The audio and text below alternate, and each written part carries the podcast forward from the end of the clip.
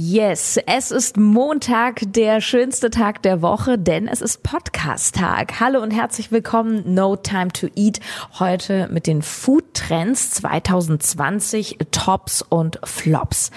Ich habe mal geschaut, worüber wird in den Medien, in den Zeitschriften oder bei Influencern geredet, worüber berichtet und ist irgendwas dabei, was wirklich vielversprechend ist, ähm, was sozusagen durch die Old-Time, No-Time-to-Eat-Kriterien kommt, sowas wie einfach, clean, umsetzbar. Viel Spaß mit dieser bunten Folge. No Time to Eat. Einfach entspannt essen. Der Podcast, der gesunde Ernährung leicht macht. Und hier ist deine Gastgeberin, Sarah Tschernigow. Für mich seit fast drei Jahren immer top ist das Sortiment der Coro Drogerie und zwar seit heute, 3. Februar, eine echte Neuerung gibt es einen Teil des Sortiments, halte ich fest, deutschlandweit in den Pennymärkten. Richtig, richtig stark. Und zwar ähm, startet die Coro Drogerie mit getrockneten Himbeeren, Wildheidelbeeren und Erdbeeren. Solltest du noch irgendwie Zweifel an der Qualität haben oder einfach mal testen wollen, dann kannst du dir also in den Pennymärkten ab jetzt ähm, diese Produkte von Coro anschauen. Und ich glaube, die freuen sich auch, wenn du davon mal ein Foto machst und bei Instagram at coro.de verlinkst. Das finden die bestimmt super. Ich persönlich finde es immer toll, auch solche Startups zu unterstützen, gerade dahingehend, dass einfach mehr gesundes Zeug in den Einzelhandel kommt. Und die meisten Produkte von Coro sind wirklich richtig clean, also solche solche getrockneten Himbeeren bestehen einfach zu 100 Prozent aus, ja, Himbeeren. Da ist halt nicht irgendwas noch dabei. Und natürlich darfst du dir aber auch weiterhin alles nach Hause liefern lassen. Schau gerne vorbei bei corodrogerie.de und vergiss nicht den Rabattcode keine Pommes einzugeben. Ja, was ist noch angesagt in diesem Jahr? Ich habe mal fünf Trends 2020 unter die Lupe genommen. Lass uns starten. Der erste Trend, der sich sehr stark verbreiten soll, ist eigentlich nichts Neues, aber etwas, das sich hinter einem neuen, wahnsinnig trendigen Wort verbirgt, nämlich Snackification.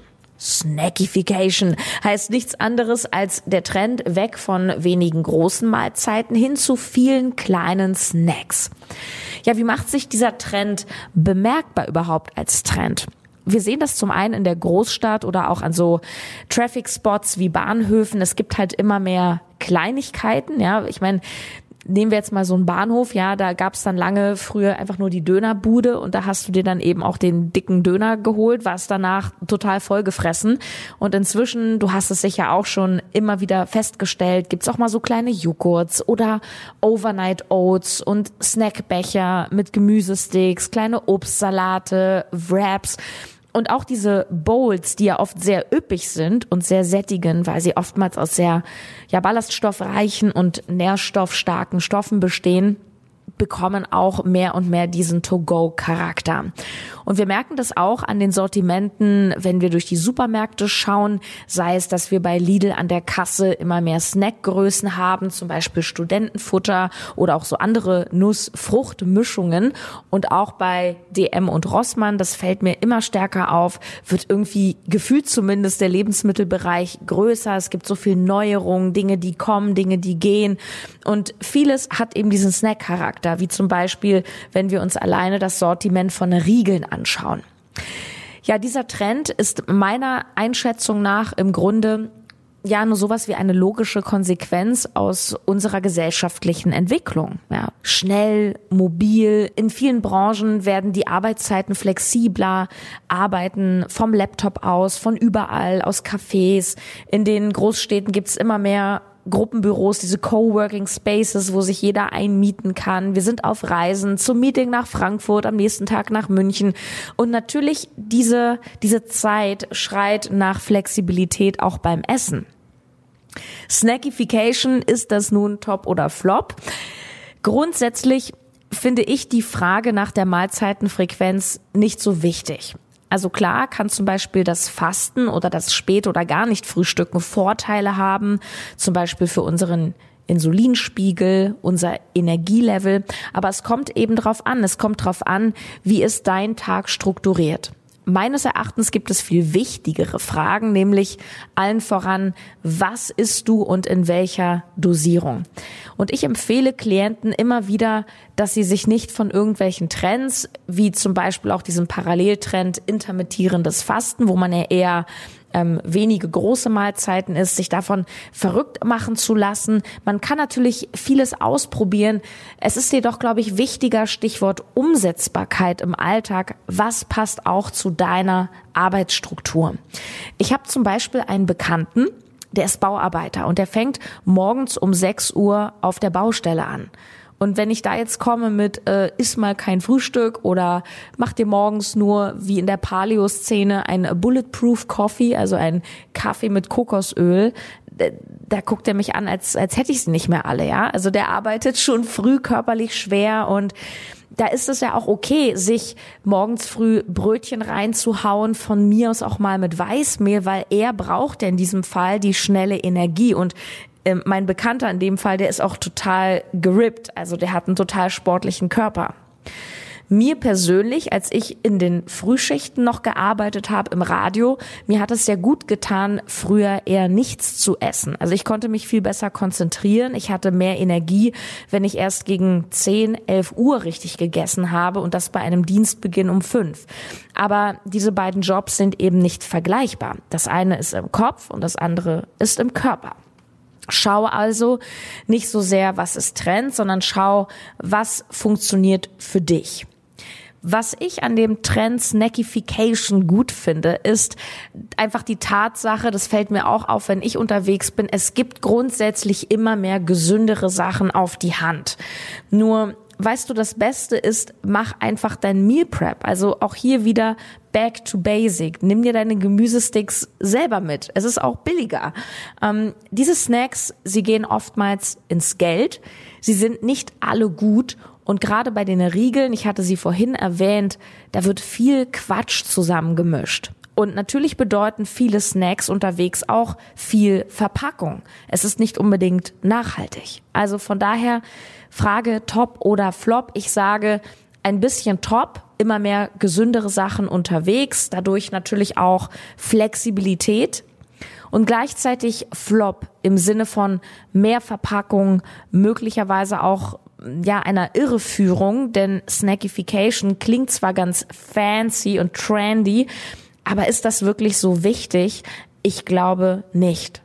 Meine Empfehlung ist, schäl dir morgens selber ein paar Möhrchen, pack die rein in deine am besten noch nachhaltige Edelstahlbox von Coro, corodrogerie.de slash Box.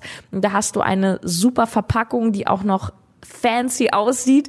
Ähm, du hast günstig eingekauft und tolle Vitamine zu dir geführt. Gute Überleitung zu Trend Nummer zwei. Ich find's irgendwie völlig irre. Vitamininfusionen habe ich tatsächlich das erste Mal bei Influencern auf Instagram gesehen, die da irgendwie so einmal pro Woche jetzt in der Winterzeit in irgendeine Praxis gehen. Heilpraktiker bieten das zum Beispiel an und dann äh, liegen die da voll cool und sagen, ja, hey, hier ähm, hängen da so am Tropf, Nadel im Arm, ey Leute, ich habe hier wieder meine wöchentliche Vitamininfusion und ich denk mir so, wow. hier geht's ja in erster Linie um das Vitamin C. Und es ist natürlich jetzt zur Erkältungszeit Top-Thema. Das Spannende ist, dass bis heute ja wissenschaftlich nicht eindeutig geklärt ist, ob Vitamin C überhaupt hilft gegen solche Infekte. Das ist ja immer so das Erste, was wir denken. Oh, du fühlst dich angeschlagen oder Erkältung, ja, Vitamin C, Vitamin C. Und die einen sagen so in der Wissenschaft, die anderen so. Ähm, es gibt tatsächlich ein paar Untersuchungen, die sagen, wenn man es sehr, sehr hoch dosiert, dann soll Vitamin C eine Erkältung verhindern können, wenn man wirklich ganz in der Anfangsphase ist, beziehungsweise eine Erkältung schwächen. Hochdosiert heißt hier allerdings zwei Gramm am Tag. Das ist etwa 20 mal so viel, wie zum Beispiel die Deutsche Gesellschaft für Ernährung empfiehlt für einen normalen Erwachsenen, ähm, was er eben täglich nehmen soll. Und ja, was viele auch nicht wissen, Man kann Vitamine überdosieren. Bei dem Vitamin C ist das äh, allerdings weniger dramatisch in der Regel, wenn du gesund bist, denn Vitamin C gehört zu den sogenannten wasserlöslichen Vitaminen. Das heißt, ein zu viel wird schlichtweg ausgepinkelt. Also wenn du jetzt nierenkrank bist oder so, dann könntest du Probleme bekommen. Ähm, ansonsten ist es halt einfach nur ein zu viel, was dann rausgeht.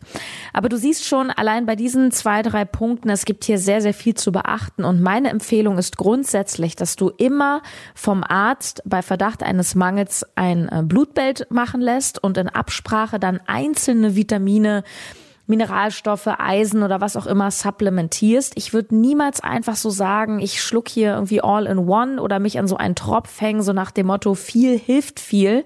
Das halte ich für rausgeschmissenes Geld einerseits und es kann auch wirklich schaden. Es gibt zum Beispiel die fettlöslichen Vitamine. Dazu gehören unter anderem Vitamin A und E.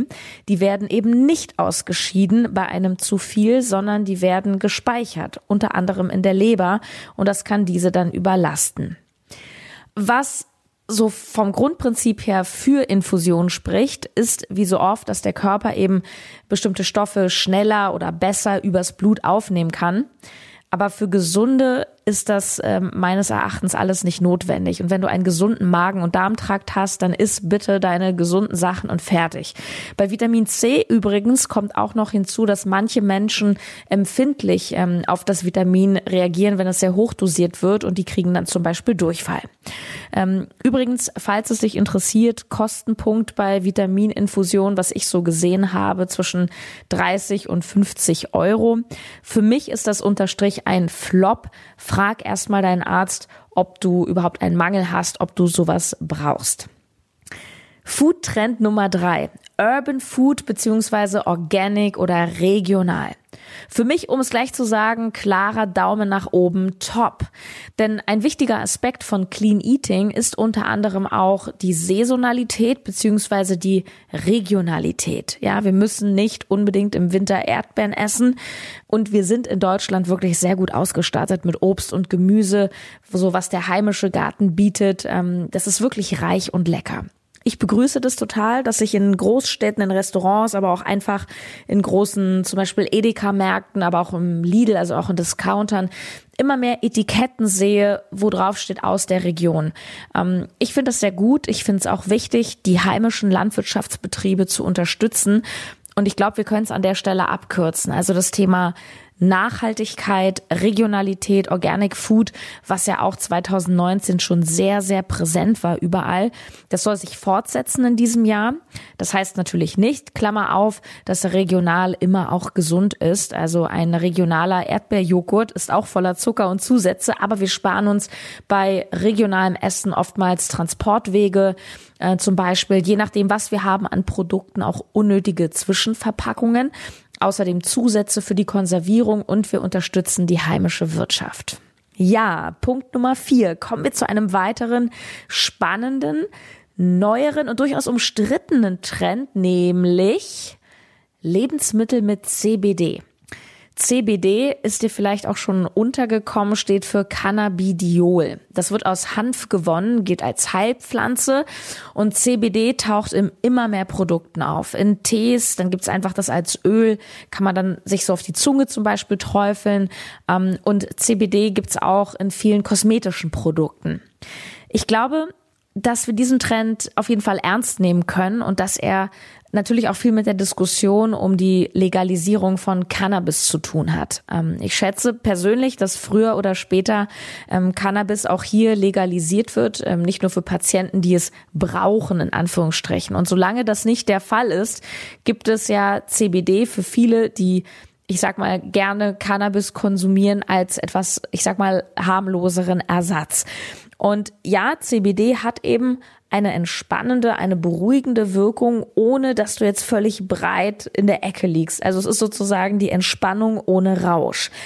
CBD soll auch bei Menstruationsproblemen helfen und ich kenne auch Frauen, die sagen, dass sie das wirklich nehmen und die Krämpfe im Bauchbereich besser werden. Ja, in den USA wundert natürlich kein, da sind die Produkte mit CBD noch viel krasser verbreitet als hier. Da gibt es sogar CBD-Restaurants, also wo dann wirklich Mahlzeiten mit CBD verarbeitet drin serviert werden. Total crazy. Und du kennst natürlich Ben Jerry's, die diese super leckeren Eissorten machen. Ähm, die haben schon letztes Jahr, ich glaube im Frühjahr, Sommer angekündigt, die wollen mal so ein CBD-Eis rausbringen. Da müssen aber wohl noch so ein paar verschiedene Dinge erstmal ähm, ja bürokratisch auf den Weg gebracht werden. Ich habe ähm, noch mal gegoogelt, ich habe nichts gefunden zum aktuellen Stand bei Ben Jerry's. Nur ich glaube, wir können grundsätzlich bezüglich CBD echt noch einiges erwarten. Äh, ich selber, ich habe damit noch keine Erfahrung gemacht, muss ich sagen. Sollte dich das Thema interessieren, dann schreib's mir gerne auf Instagram unter dem aktuellen Post zur Folge. Ich habe nämlich auch einen Bekannten, der so eine neue CBD-Firma betreibt. Den könnte ich zum Beispiel mal interviewen. Ähm, also sag einfach gerne mal, ob dich das interessiert. Ich finde, das mit dem CBD, das klingt erstmal alles so super easy und super positiv. Die andere Seite äh, dieser Diskussion ist zum Beispiel das Bundesamt für Gesundheit, was durchaus warnt vor dem CBD. Demnach gibt es noch keine klare Studienlage über die Wirkung beziehungsweise die Langzeitwirkung von CBD-Produkten. Und außerdem meint die Behörde, ähm, dass in der Werbung zu viel einfach versprochen wird, was ich persönlich sofort glaube, weil das ist natürlich eine Money-Making Machine. Also man geht davon aus, dass in den USA mit CBD-Produkten bis 2025 16 Milliarden US-Dollar gemacht werden. Das ist so krass. Und ich kann gar nicht so richtig sagen, ob es jetzt top oder flop ist. Was ich sage ist, es ist sehr, sehr spannend und es ist definitiv eine große Sache. Davon werden wir noch einiges hören. Ja, einen letzten Trend habe ich dir noch mitgebracht. Food-Trend Nummer 5 für 2020, nämlich Zuckeralternativen. In dem Sinne auch kein neues Thema, aber etwas, das weiter sehr präsent in unseren Läden sein wird, durchaus mit der ein oder anderen, ja, ich möchte es nicht Innovation nennen, aber etwas, was so ein bisschen neu ähm, in den Vordergrund gerückt wird. Ähm, vielleicht vorweg, wenn ich mich jetzt entscheiden muss, ist das Top oder Flop, dann würde ich ja, vielleicht eher, ja, ich weiß es nicht. Ich würde, also ich würde ein Stück weit sagen top, denn was mir wirklich sehr gut gefällt, ist, dass das Bewusstsein für oder gegen Zucker einfach zugenommen hat. Und wenn ich mir manchmal anschaue beim Einkaufen, was Leute vor oder hinter mir auf das Kassenband legen, da wird mir ganz anders, ja. Also zuckerhaltige Getränke, Eistees, Fanta, Joghurts mit Geschmack, äh, Schrägstrich Zucker, natürlich ganz viele Süßigkeiten und so weiter. Ähm, und es gibt ja schon eine Weile den Trend zu Zuckeralternativen. Sowas wie Kokosblütenzucker findet man auch immer, immer mehr. Das schmeckt so ein bisschen karamelliger. Vielleicht mal ein Satz zu Kokosblütenzucker, falls sich das interessiert. Der enthält schon ein bisschen mehr gute Nährstoffe wie Haushaltszucker, nämlich zum Beispiel Zink und tatsächlich auch etwas Eisen. Er hat allerdings fast genauso viele Kalorien wie Haushaltszucker, nämlich auf 100 Gramm sind es 380 und bei normalem Zucker 400 Kalorien. Was jedoch etwas besser ist beim Kokosblütenzucker ist ein niedrigerer glykämischer Index, also ein niedriger GI. Diese Zahl sagt aus, ähm, wie stark das Produkt beziehungsweise wie stark der Zucker deinen Blutzuckerspiegel in Wallung bringt. Und bei normalem Zucker ist der GI etwa 60, das ist schon ziemlich hoch, und bei Kokosblütenzucker immerhin etwas weniger bei 50. So, was sind denn so zwei Arten von Zuckeralternativen, die jetzt etwas neuer oder etwas frischer in Erscheinung getreten sind, beziehungsweise die jetzt wirklich kommen sollen? Das sind zum einen Sirupe. Ich habe tatsächlich den Plural von Sirup im Duden nachgeschlagen. Also du kannst sagen Sirupe oder Sirups. Beides richtiges Deutsch. Also wir kennen ja zum Beispiel Ahornsirup. Und was jetzt so kommen soll, ist Granatapfelkernsirup. Hm. Hier ist zu bemerken, ähm, dass man bei diesen Sirupen oft denkt, die sind ja so viel gesünder, Dabei sind sie es gar nicht. Also kalorisch macht es meistens ja fast gar keinen Unterschied. Lediglich die Verteilung, also das Mischverhältnis zum Beispiel aus Fructose und Glucose ist anders, meistens ein bisschen besser beim Sirup und Sirup enthält auch allerdings minimal mehr Vitamine. Aus meiner Sicht haben wir jedoch keinen großen Vorteil, ähm, diese Alternativen zu konsumieren. Ich nenne dir trotzdem noch eine zweite Alternative, die jetzt äh, ganz groß angekündigt wird. Das soll der neueste Kracher werden. Kommt aus der Süßkartoffel. Also nennt man, ja, Süßkartoffelnektar steht da meistens drauf. Und da muss ich sagen, ist es von der Zusammensetzung schon deutlich besser. Ähm, hier haben wir auch viel weniger Kalorien, nämlich auf 100 Gramm liegen wir bei etwa 120 Kalorien. Warum dennoch gebe ich so ziemlich gar nichts auf diese Zuckeralternativen. Das ist ganz einfach erklärt. Die Lösung für unser Zuckerproblem besteht meines Erachtens nicht darin, dass wir an neuen Ersatzstoffen feilen und neue super Trendprodukte rausbringen, die unseren Zucker ersetzen, sondern darin, uns abzugewöhnen, dass alles immer so süß sein muss. Ich finde, das ist so ein bisschen wie mit den E-Zigaretten. Also ein Bekannter von mir, der nuckelt den ganzen Tag an seiner E-Zigarette, meint, das sei viel gesünder. Ob das so ist, ist jetzt eine andere Frage. Und er würde dadurch ja weniger normalen Tabak rauchen. Und ich sag zu ihm, weißt du, ich finde, du machst über die völlig falschen Dinge Gedanken. Also anstatt dich zu fragen, ist das eine gesünder als das andere oder was ist daran womöglich gesünder, frag dich doch mal, warum musst du eigentlich den ganzen Tag an irgendwas ziehen oder nuckeln? und so sehe ich das mit dem Zucker auch. Also ich finde Süßungsalternativen oder auch Süßungsmittel für den Übergang, die so gar keine Kalorien haben, okay. Ich finde es auch völlig in Ordnung, mal eine Cola Light zu trinken. Doch unterm Strich sollte deine Ernährung aus anderen Komponenten bestehen und wenn du Zucker in Form von Limos oder Süßigkeiten als ab und zu Genussmittel betrachtest, was eben nicht dauernd, nicht jeden Tag auf den Tisch kommt, dann ist es wiederum auch völlig in Ordnung, das mal zu essen. Und dann ist es auch egal bei diesem Mal, ob der Kuchen nun Haushaltszucker drin hat, Xylit oder äh, ja, Süßkartoffelnektar. Verstehst du? Also weil es geht am Ende immer um die Dosierung, um das richtige Maß und das Beste ist, gewöhn dir Zucker weitgehend ab, ist ein bisschen davon maßvoll und wenn, dann ist es eben auch egal, was es ist. Okay, Zusammenfassung der heutigen Folge ja, es kommen einige Foodtrends, von denen ich dir heute mal fünf vorgestellt habe und was keine Überraschung ist, ich feiere so gut wie nichts davon. Wir haben begonnen mit der Snackification, also ein Begriff, damit kannst du äh, in deinem Kollegium auf der Arbeit äh, beeindrucken. Habt ihr schon von der Snackification gehört? Ja, also viele kleine Snacks statt große Mahlzeiten. Top daran ist, dass es überall immer mehr gesunde oder gesündere Snacks gibt auf die Hand, ähm, wir dadurch auch als gestresste, vor allem Großstädter, flexibler essen können. Meal Prep ist sowieso aber ohnehin das Beste, auch was die Verpackung betrifft. Es ist nachhaltiger. Gerne nochmal nachschauen, corodrogerie.de slash box. Da gibt es ja die von mir und Coro ähm, designte Edelstahl Meal Prep Box, die ich jetzt nun seit ich habe meine jetzt seit fast einem Jahr und die ist dauernd in Gebrauch, ständig im Geschirrspüler und die ist immer noch wie neu. Ich feiere sie wirklich. Also Snackification, hm, weder top noch flop, ein bisschen top, weil ein bisschen mehr gesundes Food draußen in der Welt.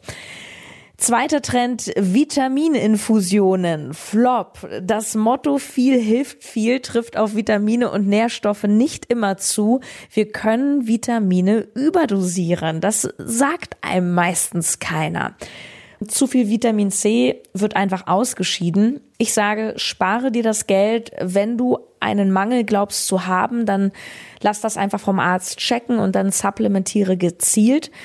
Und hey, Vitamine einfach zu essen durch Obst und Gemüse, das ist eine wunderbare Idee, die für jeden auch umsetzbar ist. Und by the way, preisgünstiger. Trend Nummer drei, Organic Food beziehungsweise regionales Essen, das ist absolut top. Regionalität unterstützt unsere heimische Wirtschaft und wir sparen außerdem oftmals zusätzliche Verpackungen und allerlei Konservierungs- und Zusatzstoffe, die gerade wegen der langen Transportwege oft zugesetzt werden. Trend Nummer vier, Produkte mit CBD. Ich kann nicht sagen, ob es top oder flop ist, weil ich selber noch gar keine Erfahrung damit gemacht habe. Ich möchte mich damit mal mehr befassen. Nur es ist einfach sehr spannend und ich bin sicher, da kommt einiges auf uns zu. Im Kontext der Diskussion um die Cannabis-Legalisierung dürfte das ja schon eins der Top-Themen der nächsten Monate oder gar Jahre sein. In den USA ist der Handel mit CBD jetzt schon die Lizenz zum Gelddrucken. Ja, und fünftens, die Zuckeralternativen für mich eher ein Flop. Wir brauchen nämlich eher eine Entwöhnung des permanent süßen Geschmacks ähm, als Produkte, die den Haushaltszucker einfach ersetzen. Und die sind, wie wir immer wieder feststellen, dem normalen Zucker gar nicht wirklich überlegen. Also es gibt halt ein paar Zuckeralternativen, das sind aber im Endeffekt auch keine Innovationen, sondern die bekannten Süßstoffe, die eben keine Kalorien haben. Aber irgendwie suggerieren wir ja unserem Gehirn immer wieder, ja, hier kommt was Süßes, hier kommt was Süßes. Und ich finde, zwar das Bewusstsein für die Thematik und, und das Bewusstsein für zu viel Zucker absolut gut und richtig. Ich finde jedoch den, den Ansatz, der geht so in die falsche Richtung. Nur damit kannst du natürlich auch wieder gut Geld machen. ja, äh, wenn dir diese Folge gefallen hat, lass es mich super gerne wissen. Ich freue mich über eine positive Bewertung, zum Beispiel bei iTunes ähm, oder auch über Nachrichten auf Instagram. Dort kannst du mir auch super gerne unter den aktuellen Post mal schreiben, ob du mehr zu CBD wissen möchtest. Dann check unbedingt das Sortiment von corodrogerie.de aus. Ein paar Trockenfrüchte von denen gibt es ab sofort auch bei Penny. Und ich muss sagen, ähm, das ist ein Startup, was ich, also nicht Penny, sondern die Coro Drogerie, die ich ja nun seit äh, ja fast drei Jahren ähm, sehr eng auch unterstütze. Und ich bin wirklich, ich muss es mal persönlich sagen, so, so, so stolz auf die was die da auf die Beine gestellt haben, auch am Anfang so rote Zahlen geschrieben und dann ja einfach dran geblieben und jetzt im Einzelhandel, das ist wirklich wow. Und da sind wir übrigens auch wieder bei der Snackification, fällt mir ein, nämlich die Trockenfrüchte to go by Penny. Oh, es hat wieder sehr viel Spaß gemacht. Ich hoffe dir auch. Ähm, ich freue mich aufs nächste Mal, nächsten Montag und da kommt eine Folge, die sich so viele auf Instagram gewünscht haben. Dann ist sie endlich da. Wahrscheinlich sogar eine Doppelfolge. Es dreht sich alles um dein Umfeld. Also wieder mehr eine Mindset-Folge. Sehr, sehr wichtig. So was, was machst du, wenn dein Umfeld nicht mitzieht? Ähm, wenn dein Partner vielleicht immer ungesund ist und du aber gesund oder wenn die Kollegen immer Kuchen hinstellen und wollen, dass du mit isst, wie kannst du dich verhalten? Und ich denke, ich werde ähm, eine Doppelfolge draus machen und dir im ersten Teil so meine besten Tipps dazu geben, wie du grundsätzlich mit den Situationen umgehst. Und ich werde im zweiten Teil ganz, ganz viele Fragen beantworten, die mir die Community auf Instagram gestellt hat. Also du kannst dich sehr, sehr freuen. No Time to Eat wieder voll am Start hier und ich sage Tschüss, bis zum nächsten Montag. Mach's gut, deine Sarah.